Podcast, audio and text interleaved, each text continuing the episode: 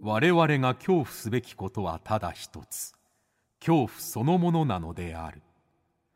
この番組は事故物件住みます芸人松原谷氏が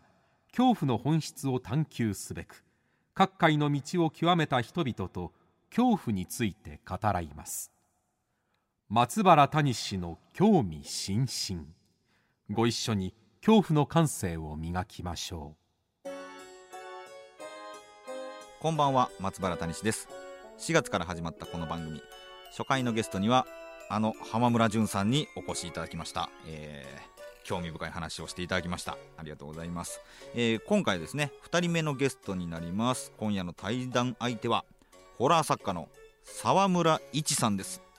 えー今回はリモートで出演していただきました沢村さんは2015年にボギーワンでえー第22回日本ホラー小説大賞の大賞を受賞されましたこの作品は中島哲也監督によって2018年「来る」のタイトルで映画化もされ沢村ホラーは日本中を怖さのどん底に突き落としましたということで沢村さんとの対談を今からお聞きいただくのですが、まあ、今回聞きどころとしましてはですねえーボギーワンが来る、えー沢村一さんのホラーのルーツ、えー小学校の頃に一体どんな本を読んでホラーにどっぷり使ったのか、えーそしてですねそんなホラー作家沢村一さんが選ぶおすすめのホラー小説とは一体何だろうかといやこれはねすごいためになりますよさらにはボギーワンが来るのボギーワンこのとんでもないねもう化け物ですよこの化け物ボギーワンの着想どうやってこのボギーワンが生まれたのかの、まあ、エピソード、えーこんな話をたくさん聞かせていただきましたのでですね、えーぜひとも、えー皆さんには聞いていただきたいなと思います、えーハッシュタグ興味津々、えー、ツイッターの方でハッシュタグ怖い味の興味で心身つつ裏裏のつつですねはい怖い味の心身興味津々こちらの方で、えー感想ツイート、えー随時募集しておりますのでツイッターの方でも書き込みよろしくお願いしますそれでは沢村一さんとの対談お聞きくださいどうぞ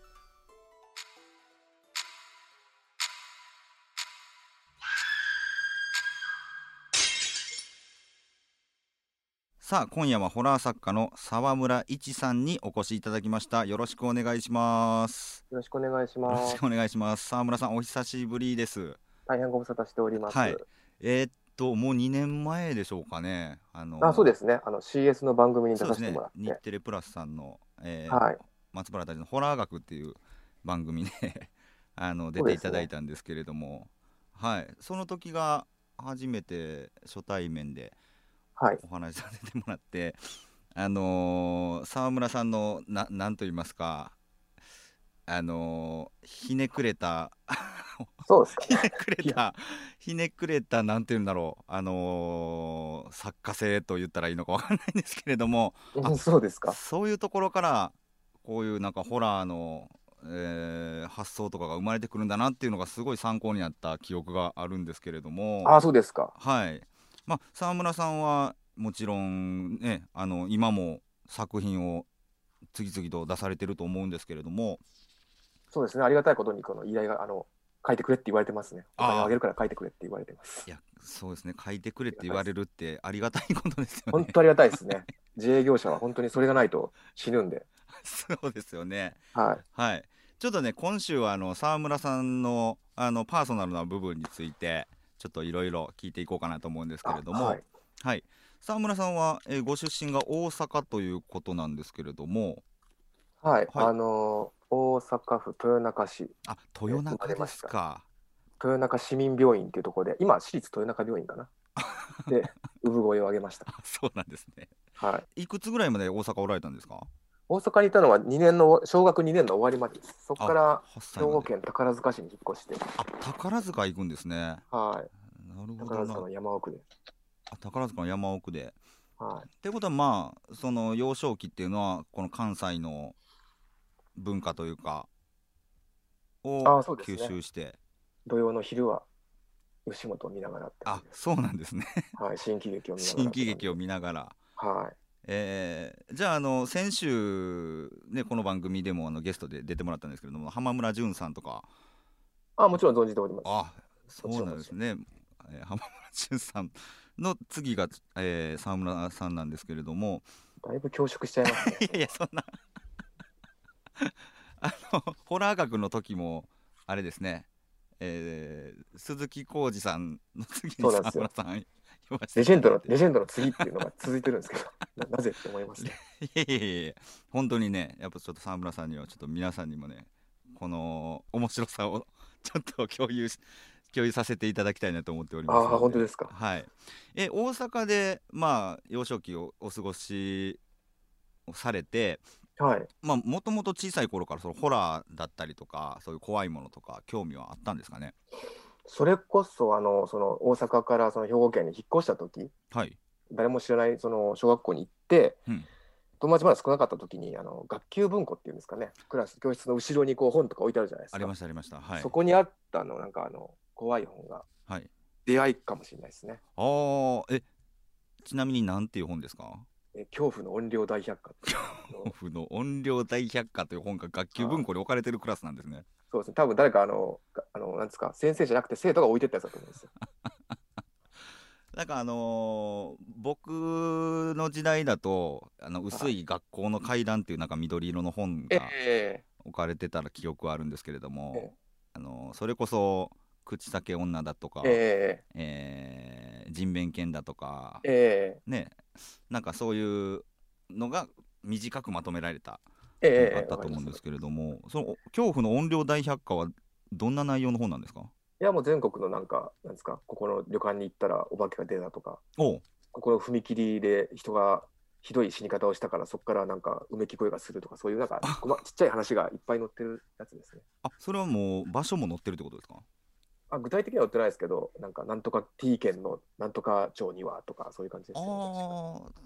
ていうことは本当に何て言うんだろうその今でいうところの心霊スポットサイトみたいなああ、まあ、それかもしれないですね。に一応場所と近かいんですも、かね場所とか、あの、お店とか、旅館とかは、はいはいはいはい話ではあるんで、そう、そう、そうとも言えるかな。大体まあ、そういう話がいっぱい載ってて、まだ挿絵が、昔の挿絵ってすごい気持ち悪いっていうか、ああそうですねあんまりポップさがゼロの感 じなんで、怖かったんですよ。女の霊とかガリガリでなんかなんでそんな気持ち悪く描くのみたいなそうですそうです。あの、はい口とか目とかから大体血出てますしね。血出てますよねはいあれこそ白黒とはいえ、なんか血はなんか黒々としてるんですよ。確かに確かにトラウマなりますよねあれそういうなんか、昔のやつにショックを受けて、おーえクラスでは流行ってたんですかその本はいや、別に流行ってはない ですよ。流行ってはないんですかはい。じゃあ怖い本ばっかりこう読みふけてた感じですか小学生いやの頃からなんだろうな、でも、もちろんそれだけじゃなくて、うんシャーロック・ホームズのやつとか、シャーロック・ホームズを小学生が読んでるんですかいや、でも子供向けのやつとかあるじゃないですか、子供はい向はいけはいに若干この翻訳を優しくしたやつとか、はいはいはいあの分厚い表紙のやつとかですあかあねそうそうはそういあと、江戸川乱歩とかの少年探偵団のやつと かも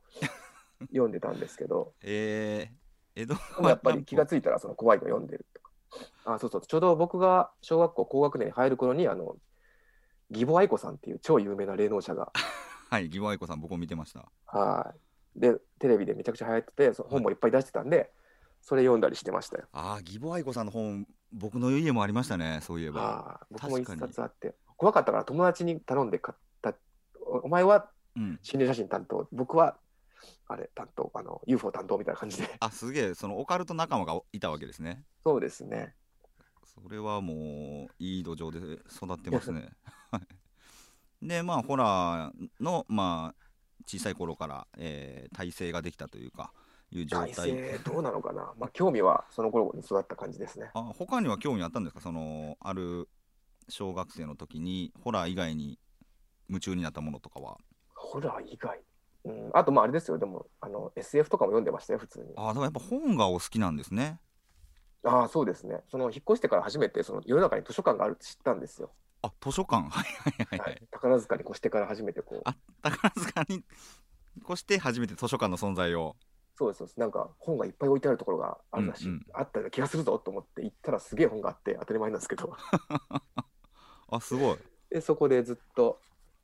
図書館によく行ってましたね。えー、で、まあ、えーまあ、今、作家に、えーなったということなんですけれども、はい。その、影響を受けた作家さんとかいらっしゃいますでしょうか。そうですね。今の仕事に直接つながってるというとなると、あの、以前この番組のスペシャル版かな、特番に出てらした三田晋三さんあ、三田さん、はい。かな。やっぱりこう、ホラーとミステリーの融合をされてる方なんで。そうなんですね。三田晋三さん、影響を受けてらっしゃるんですね。そうですね。なるほど、なるほまあど。ちょっと後追いなんですけども、その、はいなんてうんですかねだいぶ大人になってから知って、読んでみたら、うわ、面白かったっつって、昔の本とか買い漁って、やっと追いついたみたいな感じなんですけど、えー、三田さん、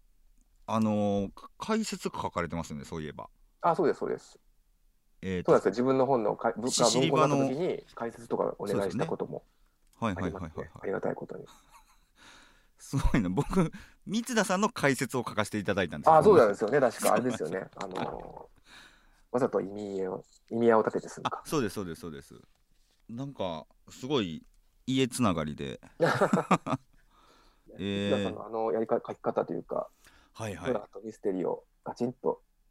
組み合わせる感じはすごいあ影響を受けてて、だから僕もそこなんていうんですか、三田さんは多分それを本当に明確にやってらっしゃる方で、ずっと続けてらっしゃる方なんで、ーはい。三田さんがいいらっしやってらっしゃるので、僕もその抵抗なくそのホラー的なお話にミステリー的などんでん返しだったり、はいはいはい。意外な展開だったり入れることに全然抵抗がなくなったというか、入れてもいいってなってるんで、は三田さんいなかったらやってなかったかもしれないですよね、こういう自分の小説のような書き方はしてなかったかもしれないですあ、ね。すごい。ちょっと三田さん、聞いてほしいですね、この放 送。 えー、他には、なんか影響を受けた作家さん、どんな感じで。あじゃああの、岡本喜道っていう有名なあ岡本喜道さん、はい。あれですね、時代小説とかでの人ではあるんですけど、怪談も書いてらして、はあ、はあはあはああ明治の生まれで昭和のは頭ぐらいに亡くなってらっしゃる、まあ、とまあ、ある意味歴史上の人物なんですけども、はや。はい、僕お名前名前しかちょっと存じてなくてあれなんですけれども。あ怪談ほら有名ですよ、とても。へえ。だからあれなんですよね、その怪談を読んで、30過ぎてちゃんと読んだのなんですけど、それでもめちゃくちゃ怖かったんで、あ、その明治まあ明治か昭和にかけての方の書く階段でもやっぱ怖いんですよね。そうなんですよ、この年になってあんな怖いのなかなかないなっていうぐらい。はあ、はあはあはあれなんですよね、そのまず設定が、うんあのちょっと物好きな人がやたまにやってる怪談会で聞いた話を、僕あの作者が映しましたっていう設定なんですよ。あ。え、その昭和初期だったりに階段書いてあったんですか。あもうで明明治とかかな普通にありましたよあ。江戸明治江戸もあ階段今の今の形に近い階段階だったら明治の方にもあったのかな。へえ。 階段会があったんですね。はいもちろんなんですかあの記録媒体なんかかかあの紙ぐらいしか残ってないんですけどはいはい。録音機材もないし。でもちろんそれ全部作り話あそれそれは全部フェイクで実際に聞いた話じゃなくて作あの岡本喜道の創作ではあるんですけどなるほど。そういう嘘ドキュメンタリーみたいなことをの体裁で語られるんですよ。おお。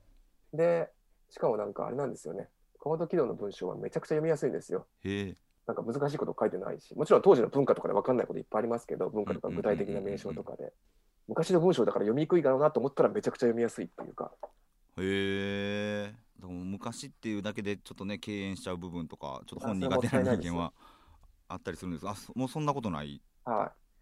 いであとまあすごい何ですか昔の怪談って聞いて思い浮かべるようなドロドロした感じは一切ないですねあそうなんですねめちゃくちゃ乾いてるというかへえこれはあの岡本喜道が海外のあの怪談から影響を受けてるからなんですけどイギリスとかのほどっちかというと日本的なものよりも海外のややり方とかをもうあのに影響を受けて書いてるのでで江戸の文化とかもリスペクトしつつ作風そのものは海外からの影響を受けてるっていうんですごいいい感じなんですよ。あそれが面白いですねはいなんか メジャーのトレーニング法を取り入れた野球選手みたいな なんかああそんな感じですそんな感じです。へえちょっと読んでみたいですねおすすめの本とかありますかその岡本喜道さんで岡本喜道えーっといろんな出版社から出てるんですよねそのうん結作戦なので、あだから多分公文社から公文社時代小説文庫から出てるやつがいいと思いますよ。あの白髪記とか、白髪期えーは白髪の鬼って書くんですけど。はいはいはい白髪の鬼ですねはいと、影を踏まれた女影を踏まれた女はいこの2冊読んどけばとりあえずいいかな。ああの、面白いところはとりあえず。えーいやこの番組もあのー結構ね怪談好きな方だったりとか、まあ、最近 YouTube とかがこういろいろ広まってええなんかライトに怪談を聞く人たちが増えましてええあどんな本を読んだら面白いかなとか多分ねあの知りたがってる方もいらっしゃると思いますんでちょっとこれはおすすめ、えー聞かせてもらうのありがたいですねなるほいどやまあ、本当にいいあのいいですよ。だから、わかりやすくお化けが出てくるわけでもなく、うんうんうんかといってなんか、変になんですか読みにくいわけでもなく、へー大衆娯楽小説でありつつも、うん格調高く、面白く、うんで、怖いという。うん、なるほどちょっとこれはおすすめですねはい。おあすりすがめとでうすござねいますさあそれではですね沢村さんの作品のえー方に話をちょっとしていこうかあなはいと思うんですけれども、まあ、小説家デビューされたきっかけというのがボギワンいわゆるいわゆるあーそうですねボギワンが来るですよねああ、そうですね。ぼデビュー作、それですね。はいはいはいこれが第22あー小回説日本ホラー小説大賞を、えー受賞されたということではい。はいもともとはボギワンっていうタイトルだったんですねああ、そうなんですよ。応募原稿がそうでしたね。はいはい、でまあ「ボギワンが来る」というタイトルになって、えーはまあ、デビューされたということなんですけどもこれはまあ映画にもなりましたけれども、ああ、なりましたね。はい、これ発想はどっから来たんですかねこの「ボギワン」というもうよくわからないものが来るわけじゃないですかああ、そうですね。それはまあ、適当に考えたんですけど。適当に考えたんですかはい でもあれですね、一番発想の源はあれですね、大学の時にちょっと祖母の家にちょっと用事で行ってたんですけど、はいただなんか訪問販売の人が来て、怪しい訪問販売の人思わないのはいで、それを祖母が追い返したっていうのをちょっとななぜか覚えてて、そっからはい、そしたら、あの訪問販売が怪しいお化けとかだったら怖えなとかちょっと思ったんですけど、確かに確かに訪問販売怖いですもんねね、だからその怪しいお化けが来る話になったんですけど、はあだからあれですよ、その冒頭に出てくるなんか祖父母の家っていうのが、あの間取りはほぼあれですね。あその時のはい、ガチ祖父母の家、当時の家とほぼ同じですね。その時の訪問販売の恐怖を イメージして書まかあ、れてるって別ことだか別にその時リリアルで恐怖したわけじゃないですけど、あれがもしお化けだったらって考えて、らそこですよねなんかもしあれがお化けだったりなんかこ怖いものだったらっていう発想がすごいその沢村さんの作品には散りばめられてるじゃないですかああ、そうですかね、まはあ、いそうかもしれないですね。なんかこのなんていうんですかねこれがこうだったら怖いと思うんじゃないかみたいななんか発想がいろいろね作品の中に散りばめられてると思うんですけれどもああでもまあ、それ自体はそんなに、割と、なんていうんですか、独自性があるというよりは、割とみんな思ってることなんじゃないかなと思いますけどね、おー手垢がついてると思いますよ。あそうですかえー読んだら死ぬ小説とか。 はいはいはいあだからまあその辺をなんかうまい具合にこう組み合わせていって初めて見るような感覚にさせてくれるのかもしれないんですけれどもああ、そうかもしれないですね。まあ、そうですね、そこはちょっと狙ってやってるところかもしれないです。そこはすごいシンプルにやってる。あーなんなんかのインタビューの記事で、えー読ませてもらったんですけれどもそもそもこの小説を書き始めた理由っていうのが、はなんか友達が小説を書いたのをなんか読んでくれって言われてはいなんかそれを批評するには自分も書かなきゃって思って書いたみたいな記事読んだんですけどああ、そうなんですよ。なんか、友達の友達が小説書いたから見てくれって友達に言われて、はい読んだらあんま面白くなくて、 これはなんとか、ちょっとどこが良くないのか、ちゃんと説明しようと思ったんですけど、はい今度は飲み会やるから、その時に言ってやってくれよって言われたんですけど、うんうんなんか、良くないところとかまとめてたんですけど、はいなんか、これちょっと俺小説一個も書いたことないのに何を偉そうなこと書いてんだろうとか思って、 よし、じゃあ、これは同じ枚数の小説をまず書いてから行こうっつって、ちょっと飲み会伸ばしてもらえませんかねとか言ってあ、飲み会のもう伸ばしたんですねそう開そう催時期一回一回書いて送ってから、ちょっと飲み会やってくださいよっつって。すげえなお俺がそのなんかあれですか批判される状況も込みでちょっと飲み飲み会もややややりませんかってなこと だからちょっととりあえず小説書くの待っててとか友達に言ってすげえな送りつけてってなったらなんかこのなんか小説書き合うっていう状況が面白いからちょっとこれちょっと続けようぜって友達が言い出してほうほうほう何ヶ月かに1回小説書いて送ってみんなで見せ合ってあの感想を言い合う会みたいなのを飲み会飲み屋でやるっていうへえいい年いい年したおっさんたちがあその時でおいくつぐらいなんですか僕32とか3とかですあ三32とかそうかはいデビューが結構遅いんですよね、 35、えー、と 5, 5か35でデビューなんですねなはいそれまでってなんか仕事されてたんですかはいあの最初出版社にいてあ出版社いたんですねはいでその後ちょっとフリーで編集者とかライターとか映像編集とかもちまちまそのはいはい出版社の隅っこで何でもやりますよみたいな感じの仕事をしててでその時にその小説書き始めてそのそういった経緯があってああなるほど、ははい、はいだからフリーランスしでまあお仕事もされながらはいまあ友達と小説を書き合ってはいそうですで応募したのが35ぐらい 4, ぐらいの時かへえ4ぐらいの時ですねはあそれもともと小説家になろうとかは思ってたあ全然全然あ全然ですかはいまあもちろん趣味で書いたこともそれ以前とかあったんですけど全然そのいなんかすっごい短いの1個書いて終わりとかそういうレベルでなんはいかはい本当趣味とかの範囲を超えるものではなかったですねへえまあそんな中、えーボギワンが来るが、まあ、映画化されて、あそうですね、えー主演が岡田准一さん、えーはあと黒木華さん小松菜奈さん松たか子さん、えー、妻夫木聡さんと、えー豪華出演陣で映画化されましたけれども、えーご本人どんなお気持ちでしたかい、いやもうなんか本当にいいのかなっていう感じですけど ねそんなたくさんお金をかけて自分自分が書いた小説でそんなしてもらっていいのかしらとか思いましたけど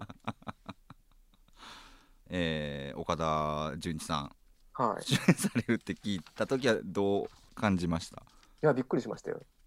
まああの監督中島哲也監督がそのなんかキャスティング割とはいビッグネーム呼ぶのは知ってたんで、うんうんうん知ってたとはいえでもやっぱり本当にビッグネームばっかりだ怖えなと思いましたけどね いいいのかしらと思って僕が適当に考えたキャラクあの人物を演じていただくなんてそんないや確かにあのー僕の話でなんなんですけど僕も去年その本が映画化されちゃいましてあ見ました見ましたあ あありがとうございます主演が亀梨さんだったんですけど、はいこれいいのかなっていう感じはありましたけど でもめちゃくちゃいい感じでしたよねなんかあの悩める青年役をあそうですね悩める青年役を亀梨さんがあの開演してくれましたけれども、はいはい、あの「ボギワンが来る」まあ「来るの」はそいの岡田さんが演じてた野崎ですか、はいあれは沢村さんではないんですか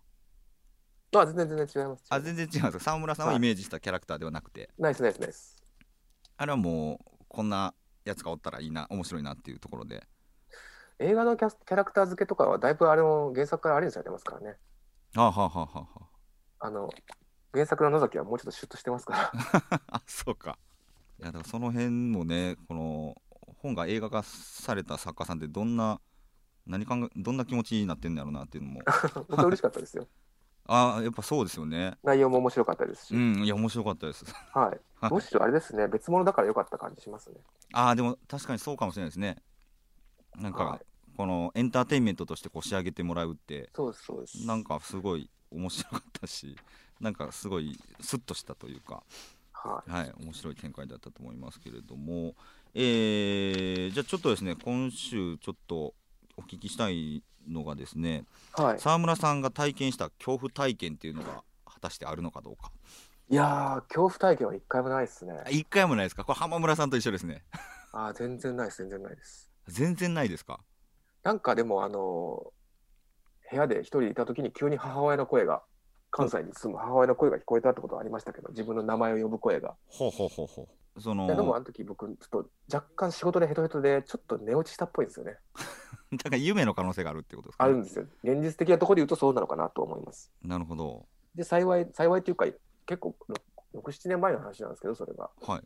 今のところその母親に不幸があったこともないしおーだからそれが別に虫の知らせ的なことでもなかったってことでなすねかったですね。だから仮に逆になんか、むしろ知らせ、なんか、母親に不幸があったら、あれもしかしてってなったとかも思うんですけど、はいはいはい現状ないので、まあ多お分ー夢だったんだろうな、白昼夢だったんだろうなとは思いますけど。なるほどな。だから、あのー僕いろんな会談のイベントだったり番組とはいか出させてもらうことがあるんですけれども、はい。で結構そのミュージシャンだったり、はい。えー漫画家の方がはい結構怖い話、はい。たくさんご自身の体験で持ってらっしゃいましてはい。結構不規則な生活してるから見てしまうんじゃないかな説っていうのもあるんですよね。ああ、あると思いますね。えーあと、まあ、ロケーションも大事じゃないですか。あの、出版業界人は結構多いですからね、ちょいちょい見てる人。 やっぱそうですか。やっぱ、あの、歴史ある出版社って、やっぱりいろんなこと起こってるんで、その出版、その建物の中で。なるほど。いろんな要素があるわけですね、じゃあ。はい。なんか、なんか、まあ、霊がいるとかいないとかいう次元じゃなくて、なんかそういう、うん。なんかいるんじゃないかなっていうような気持ちになるようなじょロケーションではあるなと思いますけ どね。 なるほど。でもそれもやっぱり、あれですね、人間が生み出すものなのか、お化けというのが、それとも、えー実際にいるのかっていうのの、この曖昧な部分があるなっていうのは、そういう話を聞くと思うんですけれども、ああ、そうですね。はい。じゃあちょっと、えー今週最後にですね、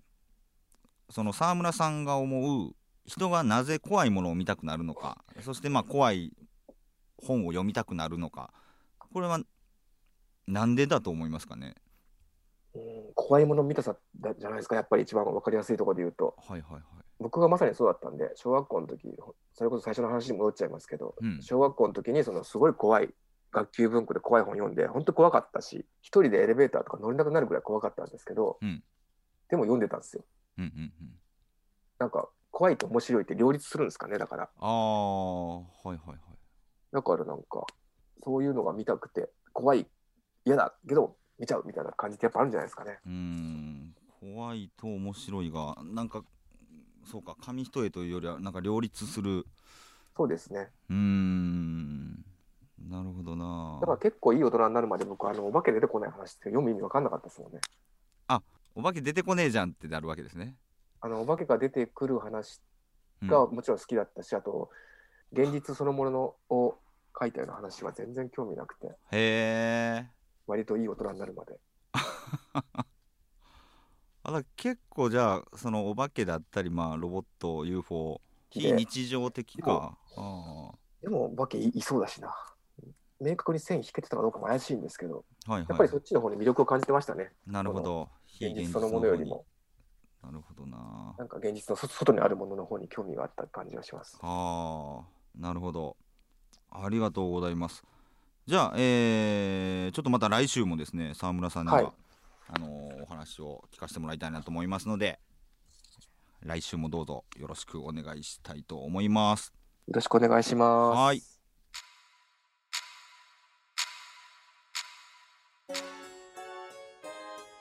さあいかがでしたでしょうか